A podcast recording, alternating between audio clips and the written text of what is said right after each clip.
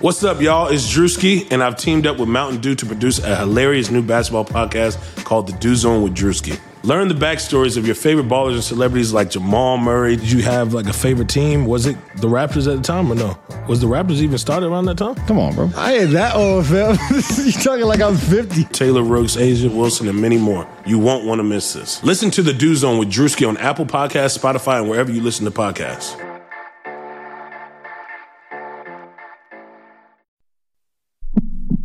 Sacramento. Three on one. Bagley the step. Bagley with the dunk. And you can put it in the book and send it to the line. There it is. Buddy Hield alone at the top of the Kings record book. Oh, I like to see Fox Force 5 in the open court. Fox into the lane. Oh, if you don't like that, you don't like Kings basketball. Welcome back to another episode of the Kings Pulse podcast. My name is Brendan Nunez. Got Rich Ivanowski on here as usual. How you doing, Rich? I'm doing good, man. Uh, we are on to Dallas, so we got our friend Brian Zillum here to talk Mavericks with us today. How you doing today, Brian? I'm doing well, Rich. Thanks so much for asking. Uh, so glad to be back talking with you boys. I'm sure the Kings Pulse fans are like, why is this guy back again? But, you know, kind of like a cold store. You can't get rid of me that easy.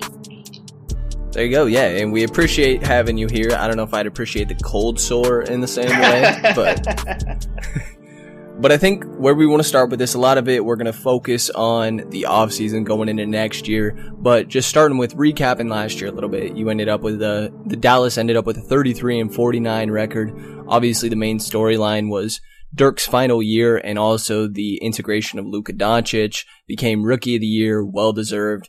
You know, putting up 21, 7 and 6 on his rookie year with some decent splits as well. But what were your main takeaways from last year? I know that you were a lot more involved with the team as well. You got to go to a lot of games and different things like that. So what were your positive takeaways and progressions? Oh man.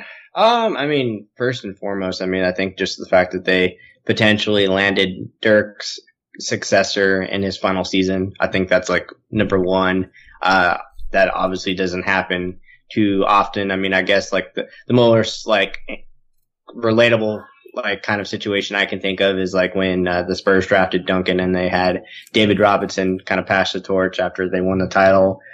You know, that was like one thing that obviously stood out in my head personally. Um, you kind of had some soap opera drama initially. I mean, because you know, the, after the Mavericks drafted Luka, you had DSJ still on the team, and then there was the fallout where they ended up shipping him to New York, and then you get Porzingis, which is awesome, but of course he doesn't pretty much play all season, which they knew that ahead of time. But then, uh, to me, I really think it was Dirk. Um, you know, it was so special to kind of see him, uh, one more, you know, for the final season.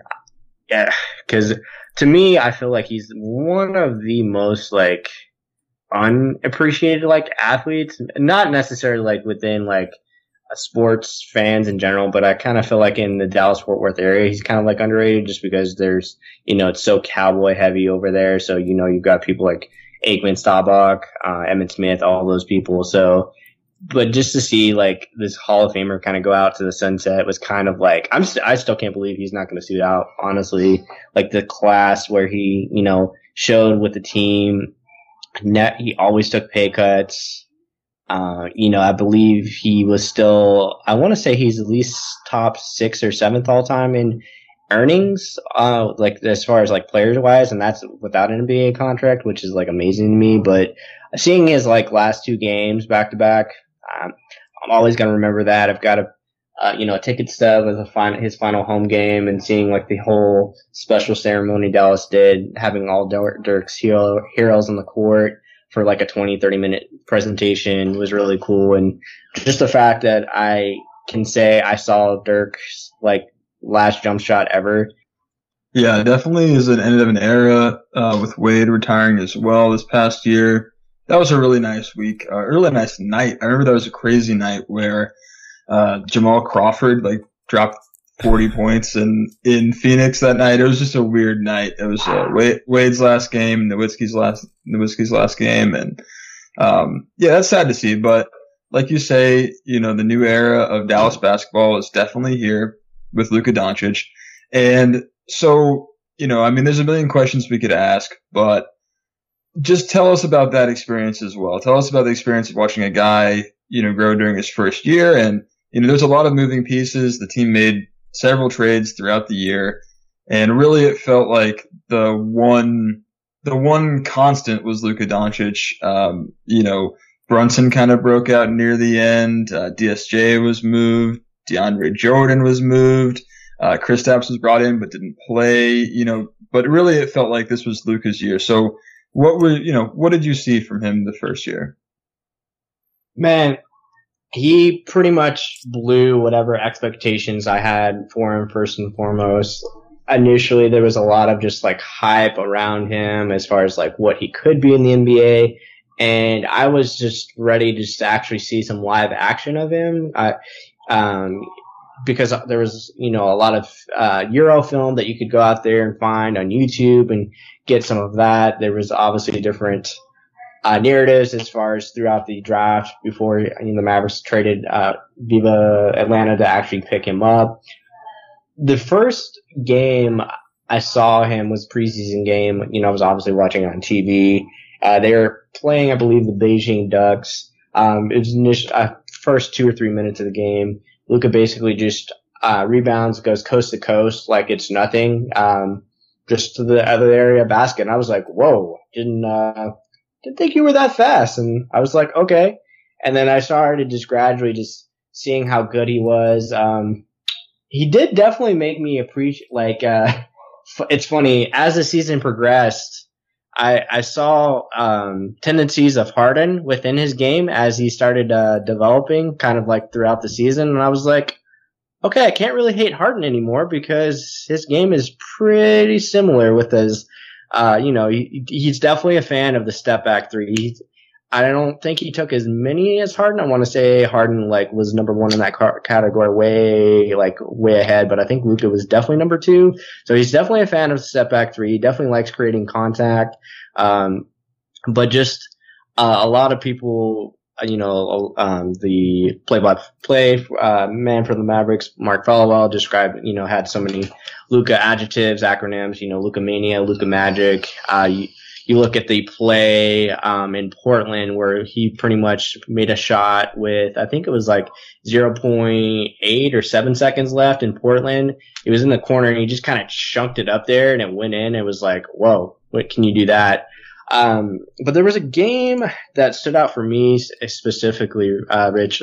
Um, it's basically where he uh, went on a 14-0 run against like the Rockets by himself.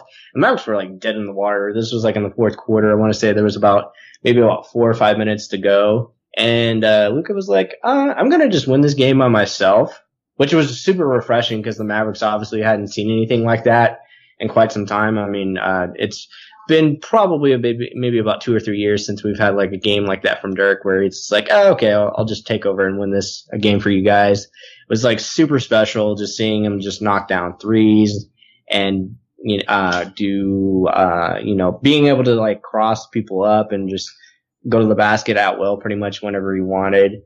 There's obviously still a learning curve just within his game. Uh, I think me and Brendan talked a little off air where he has definitely an opportunity to kind of improve his conditioning. You could tell um, on the splits, like the back to back games, he uh, second night of the back to back, he was not as good or efficient. I mean, he was still like almost getting a triple double damn near, but I um, t- towards the I want to say yeah, second half of the season for sure, he was like the Mavericks whole team as far as leading categories anyway, but I he definitely had an opportunity to improve his conditioning through and uh, everything like that. But he was rookie of the year for a reason. Uh, it was just really fun, man. It just like um, a lot of people weren't surprised because he was far in between favorite. I know there was like some Hawks people like, oh, Trae Young, Trae Young, but it was like, no, he was just he was doing things pretty much like at his age that like LeBron wasn't doing, which is insane. And what I'm a little bit curious with with Luka. Obviously, it was a great last year. Like you said, it was easily rookie of the year. And we talked about a little bit off air. I think that conditioning is definitely a way that he can take these next steps. But with him being so polished, where else do you see the progression coming. Um, there's still a lot of efficient efficiency improvement that can be done. Last year was 42% from the field, 32% from deep, uh, on great amount of points and raw stats, but those efficiency numbers can definitely go up. And I think that'll come with, uh, the conditioning, but is there other certain aspects where you would like to see steps of improvement? Uh, turnovers, you would like to get those down a little bit because obviously, you know, rookie curve, he's he's gonna have like some silly turnovers. So uh, you would like for those to, you know, go down just a little bit and just be a little bit smarter with that. Uh, he seems to get kind of like in foul trouble pretty easy where I felt like at least in the first quarter, um, you know, he'd, he'd pick up that second foul really, really early where there was no need to reach, where, you know, I guess he was a little bit too aggressive, especially if like those officials were calling a game close. Uh, I mean, I would say those would probably be like something I would like to see, um, you know, moving forward. The three point percentage, um, you know, obviously with that, it's gonna, he, he loves to set back and I still feel like his three point, like, shot is actually pretty. It's not. I feel like his shot doesn't need to improve as far as like the way he shoots it, but I mean, obviously, you want to make sure he's it, when he's shooting those, it's like a smart shot. Like it's not necessarily like a Curry three. It's like within transition, and it's like a three that like fits his game. But um, yeah, just like turnovers and kind of just like picking up those silly fouls early in the game. So going back a little bit, we normally just talk about this past season and the off season and then project a little bit forward. But I want to go back a little bit further with this team because they did, like as we mentioned, they've made a ton of trades uh, across this past calendar year. So going all the way back to last summer uh, and the trade that that got the the Mavericks Luka Doncic, I want to revisit this for a second and and we, so we know that the trade was essentially Luka for Trae Young, uh, or Trae Young for Luka. That's how it transpired. You know, the fifth pick for the third pick, essentially. And then, uh, there was also a thrown in, uh, first round pick from this year that turned into pick eight. Uh, it was one through five protected, but it turned into pick eight, which turned into Jaxson Hayes. The Hawks, of course, uh, traded that pick as well to move up to get DeAndre Hunter, but as far as the value of this trade, Trae Young also really had a strong rookie year. He he did not play well in the first half of the season, but really came into his own and legitimately feels like maybe the number two best guy out of that draft and, and a guy that, you know, I'll say it doesn't feel like there's miles between these two players in Luka and Trae. I think that Luka is the better prospect, but Trae absolutely is a fantastic prospect as, as well. And then depending on how that, that eighth pick turns out or how you would value that, you know, there, it felt like at the time this was an easy trade, an easy trade to make and an easy win for Dallas. But do you still feel that way? And do you still feel that Luka is, you know, I don't want to put words in your mouth, but do you think that it's a shoe in that Luka is going to end up being the better, the best player out of that group? Well, hindsight, I guess if you, initially I wasn't really like a super fan of giving up like extra assets because this team didn't have a lot. It's not like they had like abundance of picks, like, you know, someone like the Celtics or, uh, you know, like OKC has now. So it's not like they had a whole bunch of picks just to give away. Initially, I was a little hesitant about that because I was just like, well, it would be nice to actually have a high draft pick so we can start developing and drafting some kids because we don't usually land anybody uh, potentially in free agency. So that that's why I was like a little frustrated at first. Um, there was like some hypothetical speculation that initially there was like some type of potential trade where if the Mavericks would have taken out taken an extra year of Kent Bazemore, they could have just flipped that and uh, the Mavericks would have just sent the Hawks Wes Matthews in exchange. But I never, I, it was reported out there for a little bit, but then it just died down. So it could have just been a rumor, but that's why I was like, oh my God, I would have loved to do that and still keep the pick. But if you look at it in hindsight, you, for, you get it, uh, you know, potentially like a kid that's a franchise player potentially for Trae Young, who's showed promise, especially that second half, struggled a little bit out of the gates. And then the Hawks pretty much used the Mavericks pick this year and then you land Cam Reddish. And Cam Reddish might be a fine player, but if you were to ask, you know, me now, you would you trade uh, you know, Trae Young and Cam Reddish for Luka? Oh yeah, hundred percent. And which of the two are going to be better? I still feel like Luka is a type of player where he could probably go to any team and be great. And Trae Young could be more of a benefit, like within that system that Atlanta has, where they're kind of building around him a little bit more based on like their system and the players that they already have. So, like, if you swapped the player, if Trae Young was on Dallas and then Luka was on um, the Hawks, like, who would be better? I, th- I still say Luka would be better on the Hawks because I don't think the way Trae Young plays that would work well within the Dallas system. But if I had to, you know, if you had to put a gun to my head right now, like which potentially is going to be better in the wrong one, I would say Luka without, you know, just being logical and not being biased or anything like that.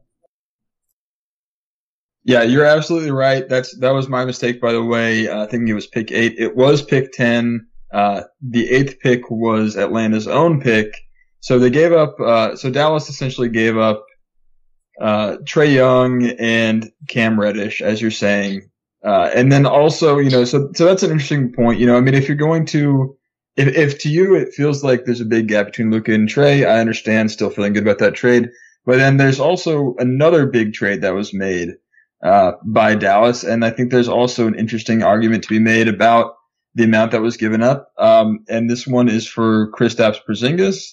Uh, the, you know, th- there's a lot of moving pieces in this trade, but I think the point that I'm trying to make here is that they did, you know, they, they will not be drafting their pick in 2021. That is unprotected and is gone, as well as the top 10 pick in 2023. So the, the essence of what I'm trying to get to is basically the Mavericks are rolling with, you know, out of all this group of picks, they're rolling with Luka and Kristaps Porzingis, and they basically aren't, you know, they give up four draft picks to get there. And do you feel like, you know, what's your level of confidence that this is the right move? I think to answer that question, Rich, it's just based on your patient level. I, to, to me, you know, especially in life right now, it's so hard to tell somebody to wait, uh, you know, for a foundation to grow, especially when you're trying to develop a young team. If the fan base is patient, I feel like this could be successful. Now, a lot of this does depend on like KP could not come back, you know, as how strong as he was after his ACL injury. You never know. I mean, I, I do commend the Mavericks for going all in, so to speak, uh, giving him a five year deal, uh, um, $158 million, like the biggest deal in franchise history. So I commend them on going like all in. They, uh, you know, they pretty much gave up a haul, um, you know, to get KP to Dallas. So they wanted, uh, one, I think show that commitment to, you know, Luka to get that superstar in Dallas, and uh, you know they saw a situation where they saw a disgruntled DSJ, and they had an opportunity to get a you know another All Star paired with Luka, which is you know those trades don't they I mean they come out of the blue, but they you know they're very far in between for it to kind of materialize like you know as far as crazy as it did, and then just to have play New York the day before and then have that trade go down is pretty funny, uh, just as far as far as timing concerns, because there was a pick with Luka and KP like kind of huddled together, and then people were just like, "Hey, man!" Like there was like the, a gift of me saying, "Hey, like we'll get you in Dallas in a couple years," and then of course like the next day he's traded to Dallas, which is crazy. Um, so again, I know I kind of rambled on, but uh, if if everyone's patient with this, I think if you're setting a timeline anywhere from like two to three years, where like you know you got a team like the Warriors and maybe Houston getting a little bit older, um, and you know you never know with you know Portland, Denver could maybe fall off. It's just a matter of just being patient and hoping like this year, obviously KP and Luka develop some type of chemistry together and kind of go from there. But as far as like a confidence meter, I mean, I'm 85% sure like this will, you know, be a success. Are you currently paying off student debt? Interested in improving your financial literacy or looking for new ways to earn income in today's ever changing digital landscape? Well, on the Talk Money with Mesh Lakhani podcast, Mesh will follow paper trails, chat with experts, and break down complex ideas to bring clarity to the mystical financial phenomena. Each episode will be filled with compelling stories covering a broad range of subjects, from buying Bitcoin, dealing with student debt, and everything in between. Listen to Talk Money with Mesh Lakhani on Spotify or wherever you listen to your favorite podcasts and learn how to spend, invest, and earn for today's economy. Hey guys, just want to give you a quick reminder that if you like what you're listening to, we'd really appreciate a quick rating and review of the podcast on iTunes or wherever you're getting this podcast. And if you want to follow us on Twitter, we love to interact with you. We can take your questions, answer them on the podcast as well. That is at Kings underscore Pulse. We also got an Instagram, Kings underscore Pulse, and we are the official podcast of uh, Reddit r slash Kings. We got a sticky thread on there if you want to ask questions. So we really appreciate it, and, and thank you very much for listening. Yeah, and I think people forget how good Porzingis was on the defensive side of the ball as well. Like he has so much potential if he does come back healthy, and that's a big asterisk to put on it. Um, part of the interest for this duo of Porzingis and Doncic moving forward for me is that I feel like they're both very versatile. They can play a lot of different positions, and I'm curious what you think that Dallas is kind of pointing at what they think their roles are going to be. Uh, correct me if I'm wrong, but the impression I'm getting here, based on the roster that was built around, you know, bringing Delon Wright in as what feels like you're starting point guard in a way, but Doncic would have ball handling duties while Delon Wright can play off ball in a way. And then Porzingis is the four here, if that feels right, with, you know, Kleber, Boban, and Dwight Powell as those five positions? Does it feel like Porzingis is a little bit more of a four and then Doncic is in that two spot? Um, I think it just depends on who you're asking, to be quite honest, Brendan, because I I haven't seen anything concrete as far as a potential lineup, um, you know, projection as of now. A lot of people are speculating different things. Uh, because in my mind, once Delon Wright was acquired, I just assumed, uh, you know, he was kind of there for defensive purposes. You know, he's a solid NBA guy. There's nothing wrong with having him um, on your team. I was just assuming initially with the signing of uh, Seth Curry coming back to Dallas, I assumed there was going to be some type of lineup where you have Curry, Delon Wright at the two, uh, Luka at the unofficial like three but point guard position, uh, Porzingis, and then Dwight Powell. But I keep on seeing different things where the Mavericks are committed to being bigger, which is interesting because, you know, they have, you know, people like Tim Hardaway Jr. they could bring off the bench, uh, Dorian Finney-Smith, Maxi Kleber. So I'm not really sure directly what lineup they are going to go to because some people think, hey, maybe uh, Justin Jackson actually gets a start at uh, the power, our small forward position, which is funny because you know, I, I started to get on that, uh, you know, uh, train and as they kind of joke at that point, but no offense to Justin, but just to say I didn't know what the Mavericks were doing in the offseason at one point. So there's, uh, you know, speculation where Carlisle may want to go bigger, which I'm completely fine with, but their lineup and kind of players they have is interesting because they are all kind of interchangeable, but then it's like, okay, I, what, are is each of those players that play together are they good enough to kind of hide each other's defic- deficiencies? Because obviously Luka is never going to be like a second or third team defensive player by any means necessary. So I ideally you would want to have at least two to three functional players on defense to kind of hide his defensive, his, you know, his defensive deficiencies by like all means. But Delon Wright, I mean, obviously, you know, he's a solid guy to have up there, but it's I'm not really sure where they go, to be honest. I'm because if you do Dwight Powell and Kristaps Porzingis as kind of like your interchangeable four five combo, I mean, I, I feel like you could maybe even have Dwight maybe at the uh, you know play the unofficial five, but then kind of uh, you know they'll obviously switch them out depending on the lineup. But I'm kind of under the impression this might be a year where we see uh, a ton of different start- starting lineups where it's almost like a, a, bullpen theory for baseball where it just really depends on the matchup on whom they're playing that night because I could see some nights where they're playing uh, Maxi Kleber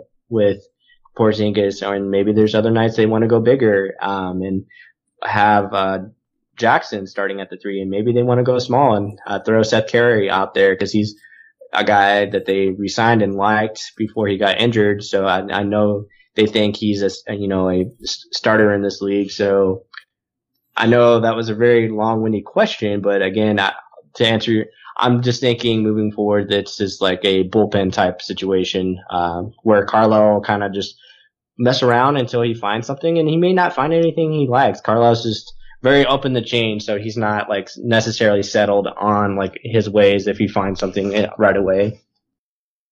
So why don't we uh, check back in with your your Justin Jackson love and see uh, just to get uh, reaction now. You're still feeling still feeling good about that at all, or are you sad at all to see Harrison Barnes go? You know, what's your feeling about that trade now, looking back? I mean, in theory, uh, it kind of sucks to have Harrison Barnes leave because had there been a way the Mavs could have kept him, he would have been now like the third best player on the team, which ideally is what they he should have been.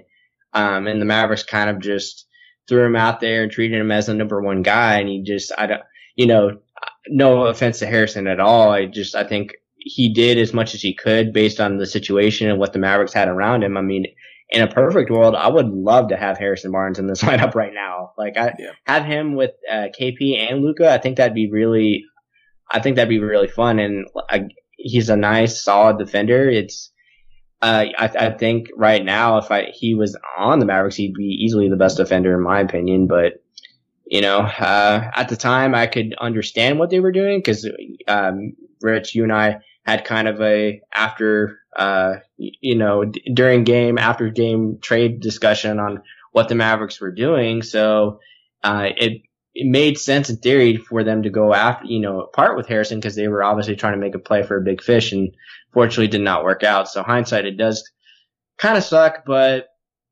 uh, you know, I'm open to the idea of having Justin have an opportunity because, um, I feel like maybe he just hasn't had, you know, a situation or even a shot to shine. And towards the, I believe the last like 10 games of the season, he started getting a little rub as far as within the starting lineup and showed he could play in the league.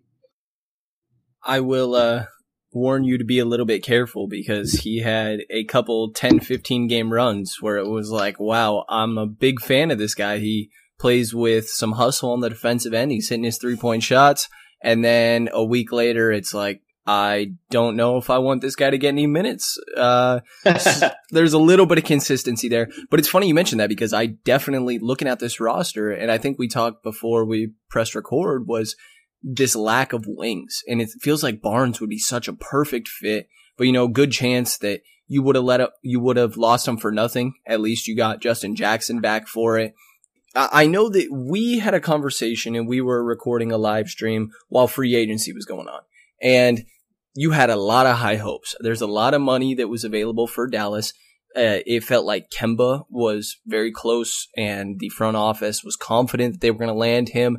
And then this complication that nobody expected of Horford opting out opened up a spot in Boston that he liked a little bit better. With Horford opting out, there was also hopes that you would land Horford. You wanted Danny Green, Patrick Beverley, and it seems like a lot of things fell through. And can you just talk to, you had this feeling of like, are we going to do something, right? Yeah, um, obviously, you know, there was a lot of speculation once these big names started to come like out and say, oh, Dallas could be a potential shoot, you know, suitor for the, you know, a big name in free agency. Uh, uh, Vooch from Orlando, there was speculation that Dallas was connected to him because him and Luka do have the uh, same agent. Uh, you know, Kemba was obviously, uh, there was mutual interest there from my understanding because I, I believe at the All Star break, the Mavericks tried to reach out and see if uh, you know Charlotte was interested in parting with Kemba then. So I knew that there was at least like some interest. I don't know how realistic of a shot it was. And then you know there was the news uh, Horford uh, opted out of Boston and could be interested in signing with Dallas. Uh, the most important thing I learned, like from this, uh, you know, off season, uh, Brendan, as we did that live stream, all these reports that came out were never reported by like the main Mavericks insiders. You know, Mavericks are kind of, you know, they, they do their best not to like relay information like that because if they're going to give out any information, it's going to be to specific sources that, you know, the Mavericks want that information leaked to. Uh, you've got, you know, huge names like Marc Stein, Tim MacMahon, uh, Brad Townsend, uh, with the Dallas Morning News.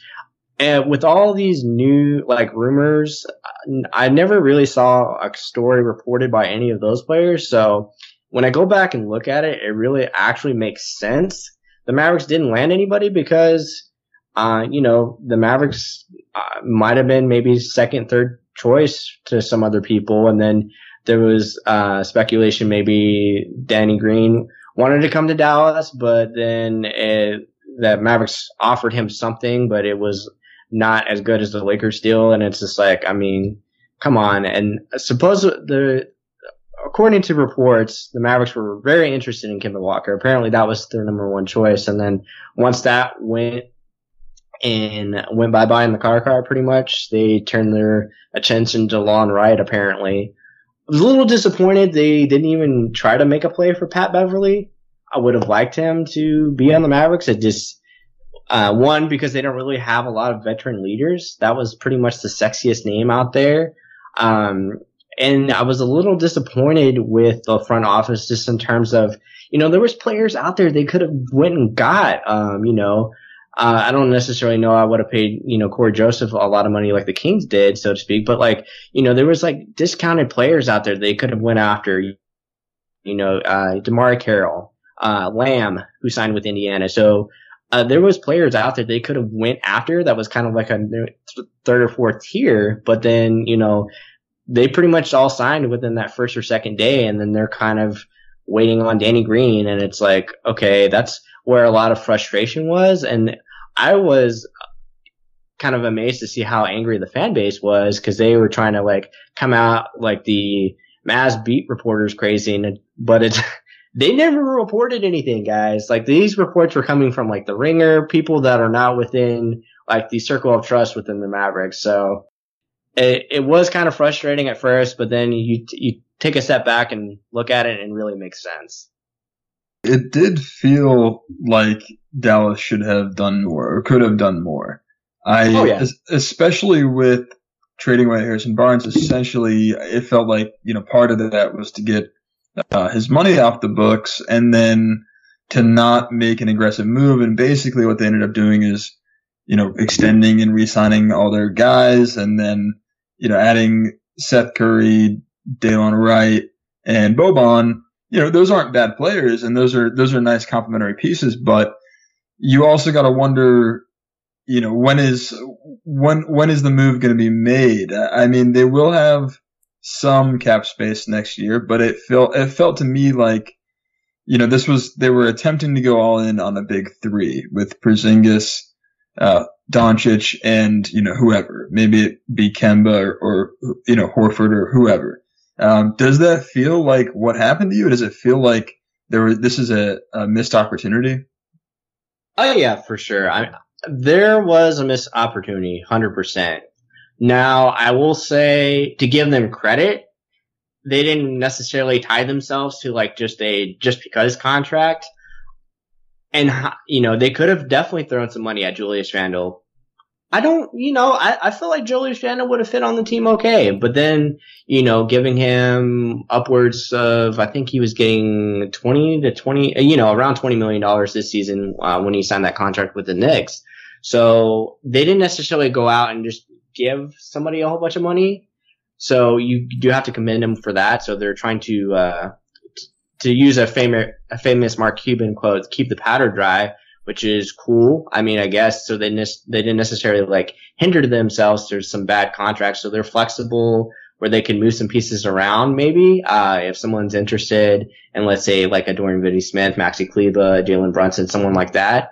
Um, but yeah, like I, I still feel like this is a you know missed opportunity. I really don't think this team would have made a you know a championship run if they added Kemba Walker. And then I wasn't really a fan of adding Kemba Walker, to be honest, Rich. I just, I didn't really feel like paying Kemba Walker $35 million as he's age 34, 34, you know, 35 and not very, you know, we, we've never really seen any off ball, like skills that he could show with Luka. A lot of people would say, "Oh, you know, he's never really had any good players to point with, you know, play with." And Charlotte, which is true, it just that was a lot of money to pay, you know, a smaller guard who's never really showed off-ball skills, and you know, within his career in the NBA. If I had to like you know, go back and have a wish list, I would have loved to have Horford. Um, you know, it, it, I think if the Mavericks did make a play for Horford and sign him with KP and Luka, they would have been really fun. One, I feel like that would have added veteran leadership, which the Mavericks desperately need because they have none pretty much. I would say their veteran leadership at this point might be Boban, if that, like, as scary as that sounds. Um, and then I think paired with KP, I, I feel like that would have been really, you know, they would have been, you know, pretty solid defensively. K- Horford is a little bit younger, but they would have been able to cause a little bit more mismatch problems as far as like the, you know, kind of pick and roll game with Luka and Horford together. So if I wanted ideally to have like a big three, uh, within their offseason plans, I would have loved to have Horford, but you know, at least you do have to commend the front office to at least they didn't tie themselves to a really bad contract where they're, you know, potentially, if not this following season, maybe in 2021, they could try to make a play for another free agent. Yeah, and it's all going to ride on Doncic and Porzingis, obviously. We mentioned some veteran leadership and then wings as well. What were the holes that needed some filling when you were looking at this roster heading into the offseason? Uh, I mean, pretty much wings and defense and three point shooting, uh, definitely. Uh, I feel like at least like with the additions of Curry, I mean, you could say they addressed some issues that, uh, you know, uh, three point, you know, uh, having a three point shooter. Uh, if uh, Hardaway Jr. comes back healthy, uh, you know, from his injury, that could obviously add a spark to the bench potentially.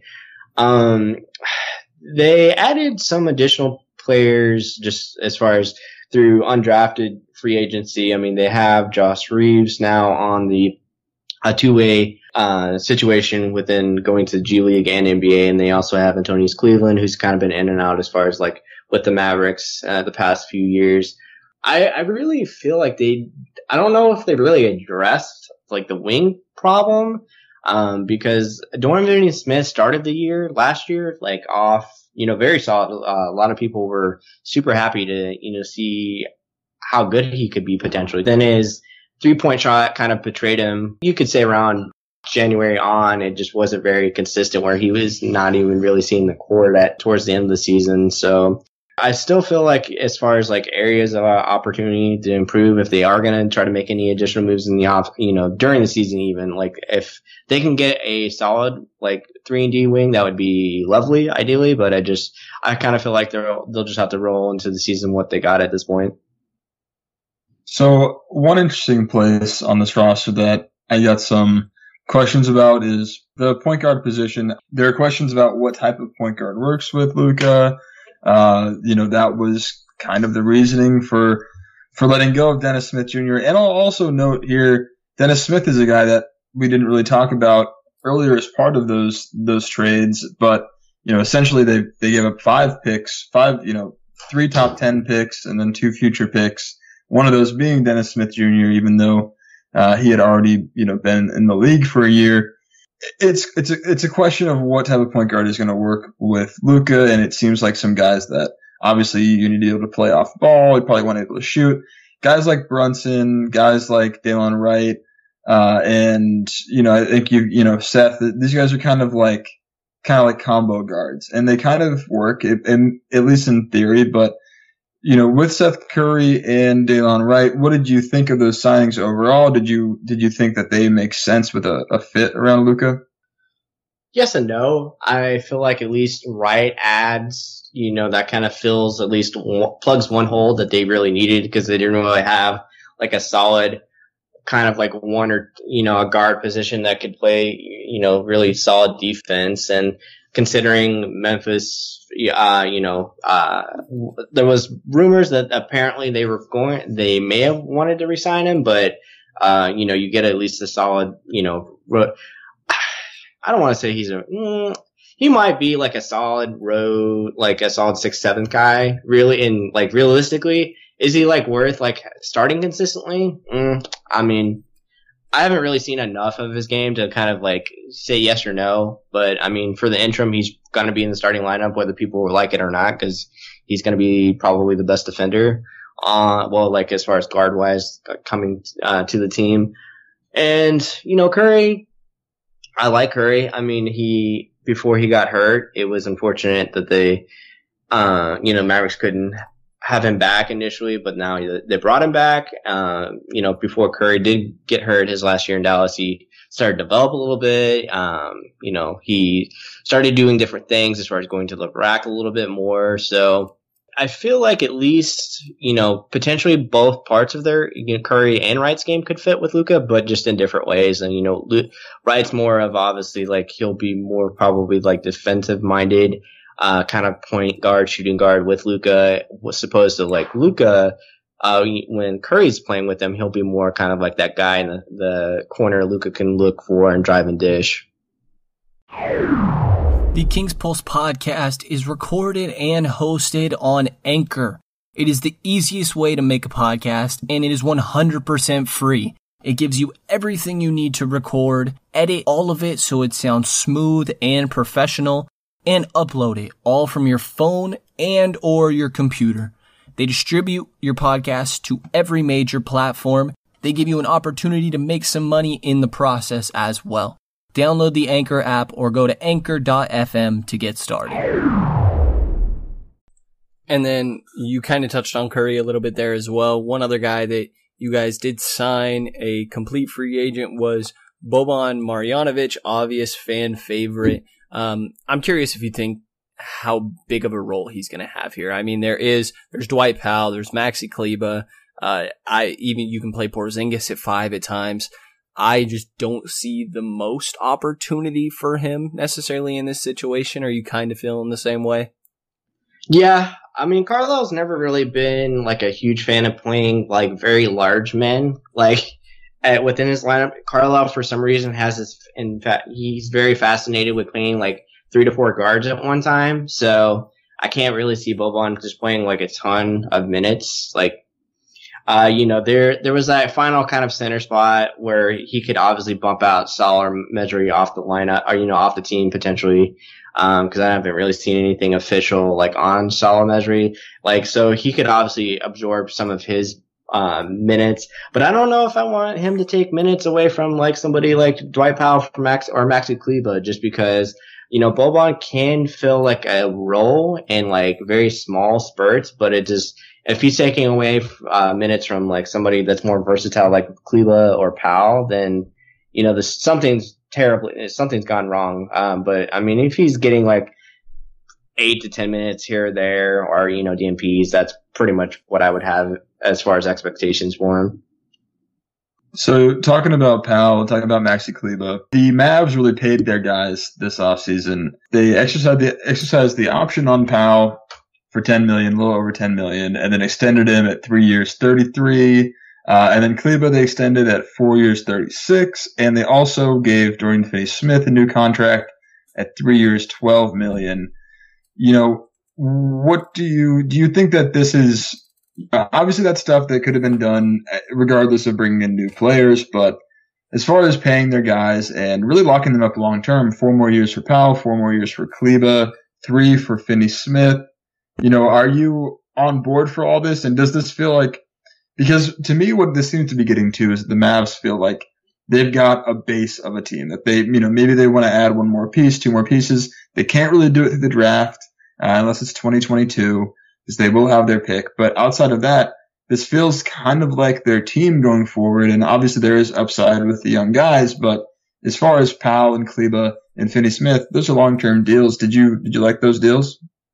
Yeah, I mean, really, they're reasonable. I mean, I think the Powell deal was kind of shocking to me, really, because there was speculation initially after he opted out. It's like, uh oh, somebody's going to try to pay him like 45 to 50, 50 million dollars. And it's like, that sucks because that was a position we didn't think we needed. Uh, let's not have worry about trying to fill like a combo like four five position. I, I feel like his extension was like very that that was very reasonable, just because I, I didn't think there was any way if you would have asked me before, like start of the offseason, I was like, okay, if not one of them, there's a chance the Mavericks could have lost at least two out of three of those people be- between Dorian, Maxi, and Powell. I mean, once Powell said he was gonna, you know, basically uh, re-up, that, that made me feel a lot better. And then watching Maxi, I was like, ooh, God, Sacramento, don't pay Maxi Kleber a whole bunch of money. It'll make me really sad just because it's been kind of cool to see the Mavericks like develop this guy the past couple years. And then, of course, he is from uh, Dirk's hometown in Germany, which is very random and very cool to see. Um, you know, and obviously you don't get a lot of players like that make the NBA roster like the way he has, and obviously play with his like childhood basketball hero, which is pretty cool. And then you know Dorian's like uh guy they've been kind of working with the past two or three years, so it's not like unreasonable money. Um, and you know if somebody decides to uh, overachieve, then maybe that's like a reasonable contract that they can move if they wanted to, you know, make a mid-season trade or even like a trade next year. Yeah, and I think that wraps us up covering most of what happened through the off season. But now, since that is what you have moving forward into the 2019-20 season, is there any players that you're sort of looking to take a big step forward and fill a little bit of a larger role? You know, maybe there's Jalen Brunson who really started to come into his own or a more comfortable Tim Hardaway, anyone that you see really progressing and taking a step forward going into next year? Uh, I'll be really lame and just say Luka, just because that's like the easiest one to say. Um, just because his ceiling, you know, he did so much his first season and then he's already had pretty much a full offseason with the team, which he didn't have last year. He's gotten in uh, pretty good uh, conditioning shape from what I've been able to see on social media past couple weeks. And, uh, you know, hopefully the, now that his conditioning is a little bit better, he's a little bit more familiar with like the NBA game. Uh, I don't know like what his numbers are going to explode too, but I imagine they will be a little bit better. So I'll be really lame and say Luka. Um, I don't know. I, am not really sure about Brunson to be honest, Brendan, just because I, am It just really depends on what the Mavericks do with their roster. And they have like a, a lot of different like guards potentially, and then. Uh, you know, uh, you, they still have Barea coming back from his uh, Achilles injury, so I'm not really sure like what his role is going to be. But Carlisle does love playing him, so I just hope you know, with adding players like Curry and, uh, you know, Wright, like, I wonder how, like, that's going to affect his minutes wise, just because I was really fully comfortable, like, initially, like, when, especially, um, they started kind of to, I guess, fail in the offseason. I was completely comfortable starting Brunson at the point, potentially, honestly, just because, like, the dude's smart. He's not, like, he's not necessarily a, you know, he's not going to probably blow your, box score out of the water, but I mean, I, I, felt like there was very little like during the off, you know, during the season where I was like, oh man, what, the, like, what are you doing? He didn't really have very many like brain fart moments as a rookie point guard. But again, when you play at a program for four years like Villanova and you're a little older, you're a little wiser, you're going to have like a better understanding of the game, opposed to when you're like an 18, 19 year old kid playing one year out of Duke. So how about candidates for regression? Um, not a lot of older guys in this team. Obviously, I think Barea is, is a clear candidate with the injury and the age. But aside from him, you know, I, I guess I could nominate Justin Jackson, honestly, as a guy who I think could fall into obscurity. And then Kristaps, I mean, that injury is no joke. I, am not expecting him to fall off completely. Obviously, the, the Mavericks are not either, giving him that five year uh, max extension. But but you know, I mean, the injury is a serious thing. So, I mean, what what percentage of himself do you expect him to be? And do, is there anyone else on this roster you think could uh, get a little bit worse next year? Uh, I'll start with the Porzingis one, uh, first, Rich. Yeah, I mean, really, he hasn't played, you know, an official NBA game in over a year now, and you know, he's a very large human. Um, with any type of leg and foot injuries, you always worry about that. I mean, you see like how like a you know great career like Yao Ming was shorter just because of his injuries and stuff like that. So you know, whenever a big tall man injures his lower leg or foot, you're always like, ooh, like is that how's that going to work out? So Yeah, I mean uh, that's a really realistic like expectation, where maybe he's not as good potentially maybe this first year, or maybe in general we don't know yet until he actually gets on the court. I think if the Mavericks are wise, and they are, and they have like one of the best trainers in the NBA, Casey Smith, who's always like on the uh, USA basketball team, I'm sure at least for the first two months they'll cap his minutes at 20, or you know, you know, around there, maybe like 20, 22, maybe like the first month or something like that, just to give him baby steps, just because we don't want, this is a really big investment. So we're not going to just say, Hey, play, uh, you know, we're going to just uh, play you 30, 35 minutes a night. No problem. You'll be good. Like that's just not very realistic. I hope some people out there, uh, you know, if there are any people that think like that, they're kind of delusional and, uh, I don't want to kill my unicorn right away because we just invested so much as far as um, you know, time, money, and assets to this. So if he falls apart, they're literally screwed probably for five or six years. As far as anybody else, uh, you know, obviously Barea, that's obviously a good one to look at.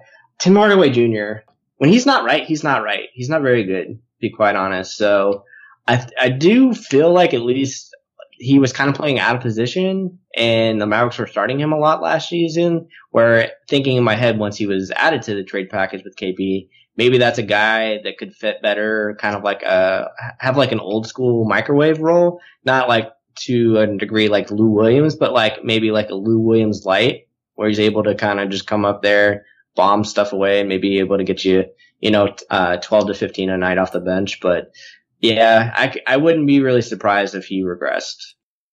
We mentioned a little bit of Luka getting in better shape, maybe turning down the turnovers a little bit. But is there any other players on your roster where you're looking for progression in specific areas of their game? You know, I feel like when you really focus on a team, you're going into a season and focusing on certain aspects and hoping that you notice improvements in certain areas. And I'm curious what uh, some of your main storylines and things you're keeping an eye on going into next year are.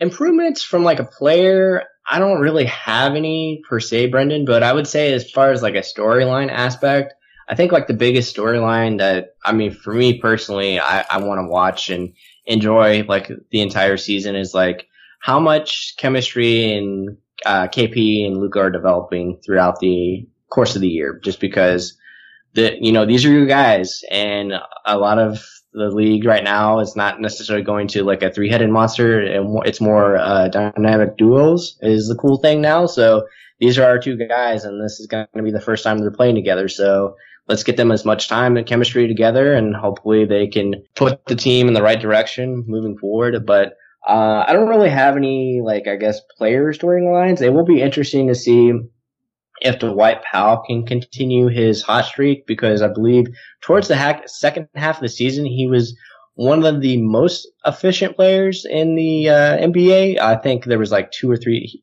players ahead of him, maybe like Capela or something like that. But just like to see him continue that strive where he, he's been able to like kill people on pick and rolls and be able to actually hit a three point shot, maybe that could be like a player storyline to look out for through the season for me personally. So you kind of ran it down for us earlier, but if you had to guess the starting five on opening night, I think you had mentioned, uh, you know, I think it was Wright, Curry, Luka, Porzingis, and uh, Dwight Powell. Is that what you're going with uh, for opening night? Yeah, if I have to just like roll the dice, that's what I'm kind of I, am leaning towards that. I mean, I, Carlisle says he wants to go like you know again there's speculation that they want to go bigger. I'll I'll I'll continue. Carlisle's thinking of going small until I see something different.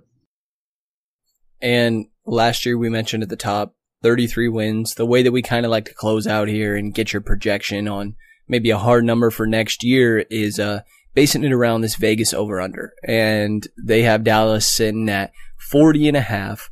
Do you feel like that's about right here? Seven wins up from last year, or would you really comfortably take an over or under there? I would honestly, I, I'm completely okay with that, Brendan, because I was really looking at a lot of different Vegas betting uh, sites, and that was pretty much the consistency I saw just like throughout the league. I mean, basically, so from the the the following year they basically made like almost a, a, nine game improvement. So if you're putting them around like seven and a half to eight games, I really feel like that's not too like I feel like that's you know that's okay, that's decent. Um, I know there was like one website that dropped. I'm not sure what like betting affiliation they had. You guys may have seen it, but like when the Rockets acquired Westbrook, there was like this site that said, "Oh, the Rockets were going to win like 55 games," and they had the Mavericks around like 47 or 48 wins, and I was like, uh, "Man, I don't know. I don't know about that one."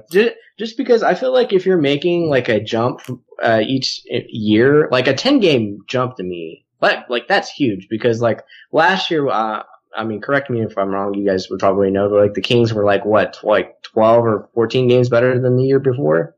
Yeah, 14, I believe. Yeah, and that's like ins. I mean, that's amazing. Like 14 games better than you were last year. That's like that's great. So, I mean, 10 to me, it's a hard ask, especially like on how tough the West is just in general. Um, I, I still feel like the the starting lineup is going to be like a game by game proposition as well, and I just don't really know if this team is gonna be good enough defensively to stop anybody. I think they will be fun as hell offensively. I just don't know if they have enough to like get by. I, I still feel like they have enough where they should be able to like pummel like the lesser teams easily just by their offense. I just don't know like how many game like this team isn't going to be able to stop anybody. I, in my opinion, I just don't feel like this team is like equipped to like handle the big boys.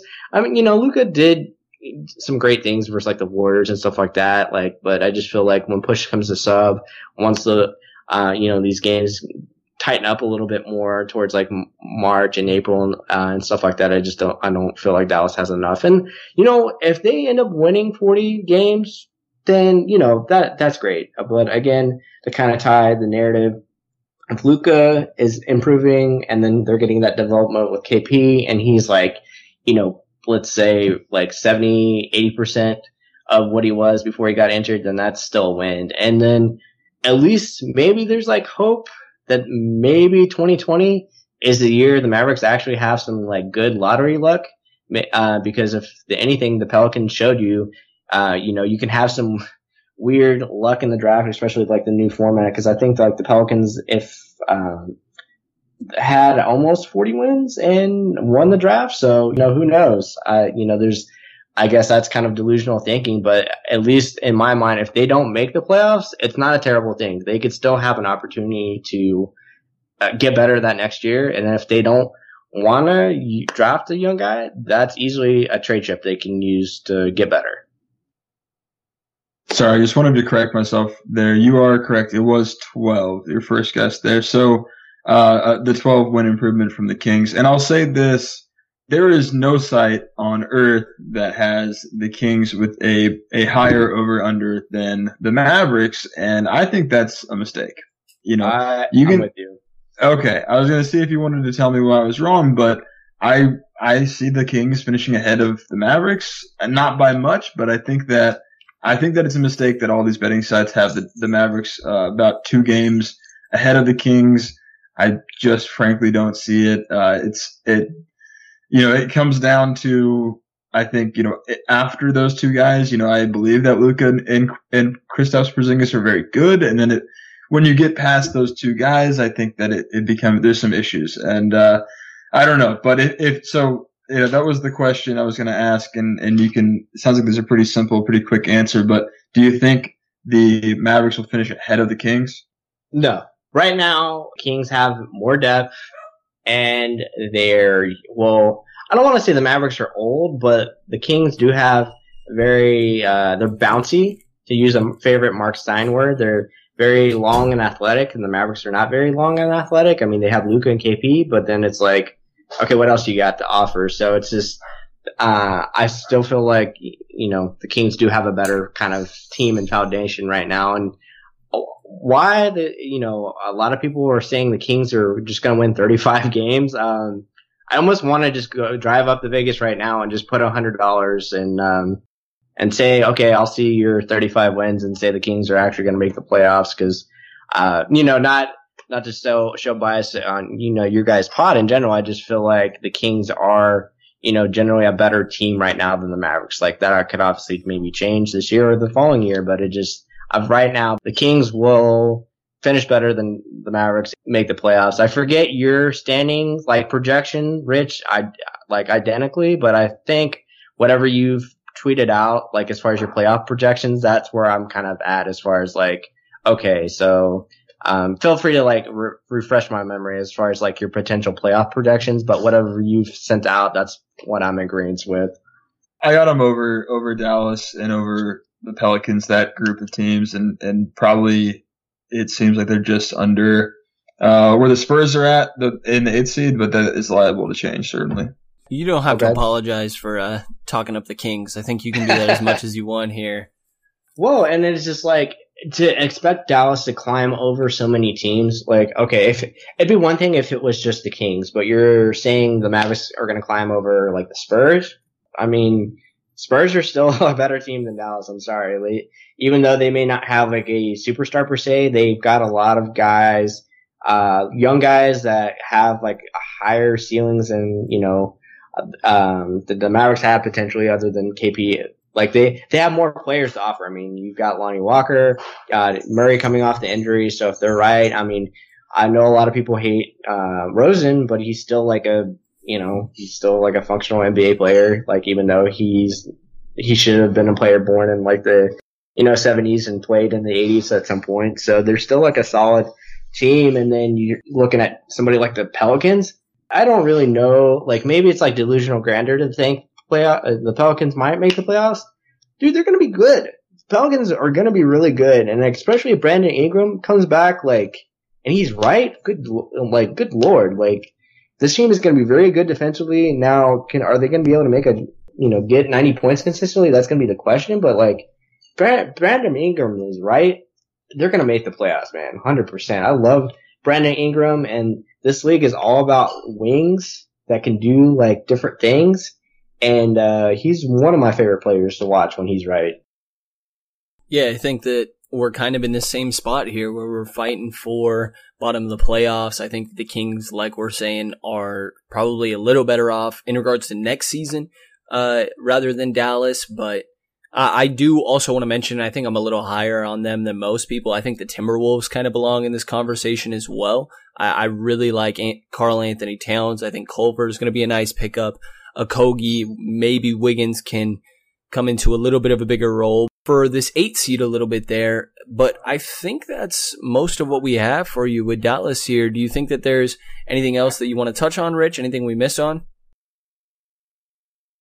No, I'm good. Uh, I mean, yeah, that's about it. I, I'm uh, the last question we normally ask is to project a few years forward, but it's pretty clear with this team that with the core of Luka and, and Kristaps Porzingis that you know the way to go is up. It's just a, a matter of how quickly they they will get there.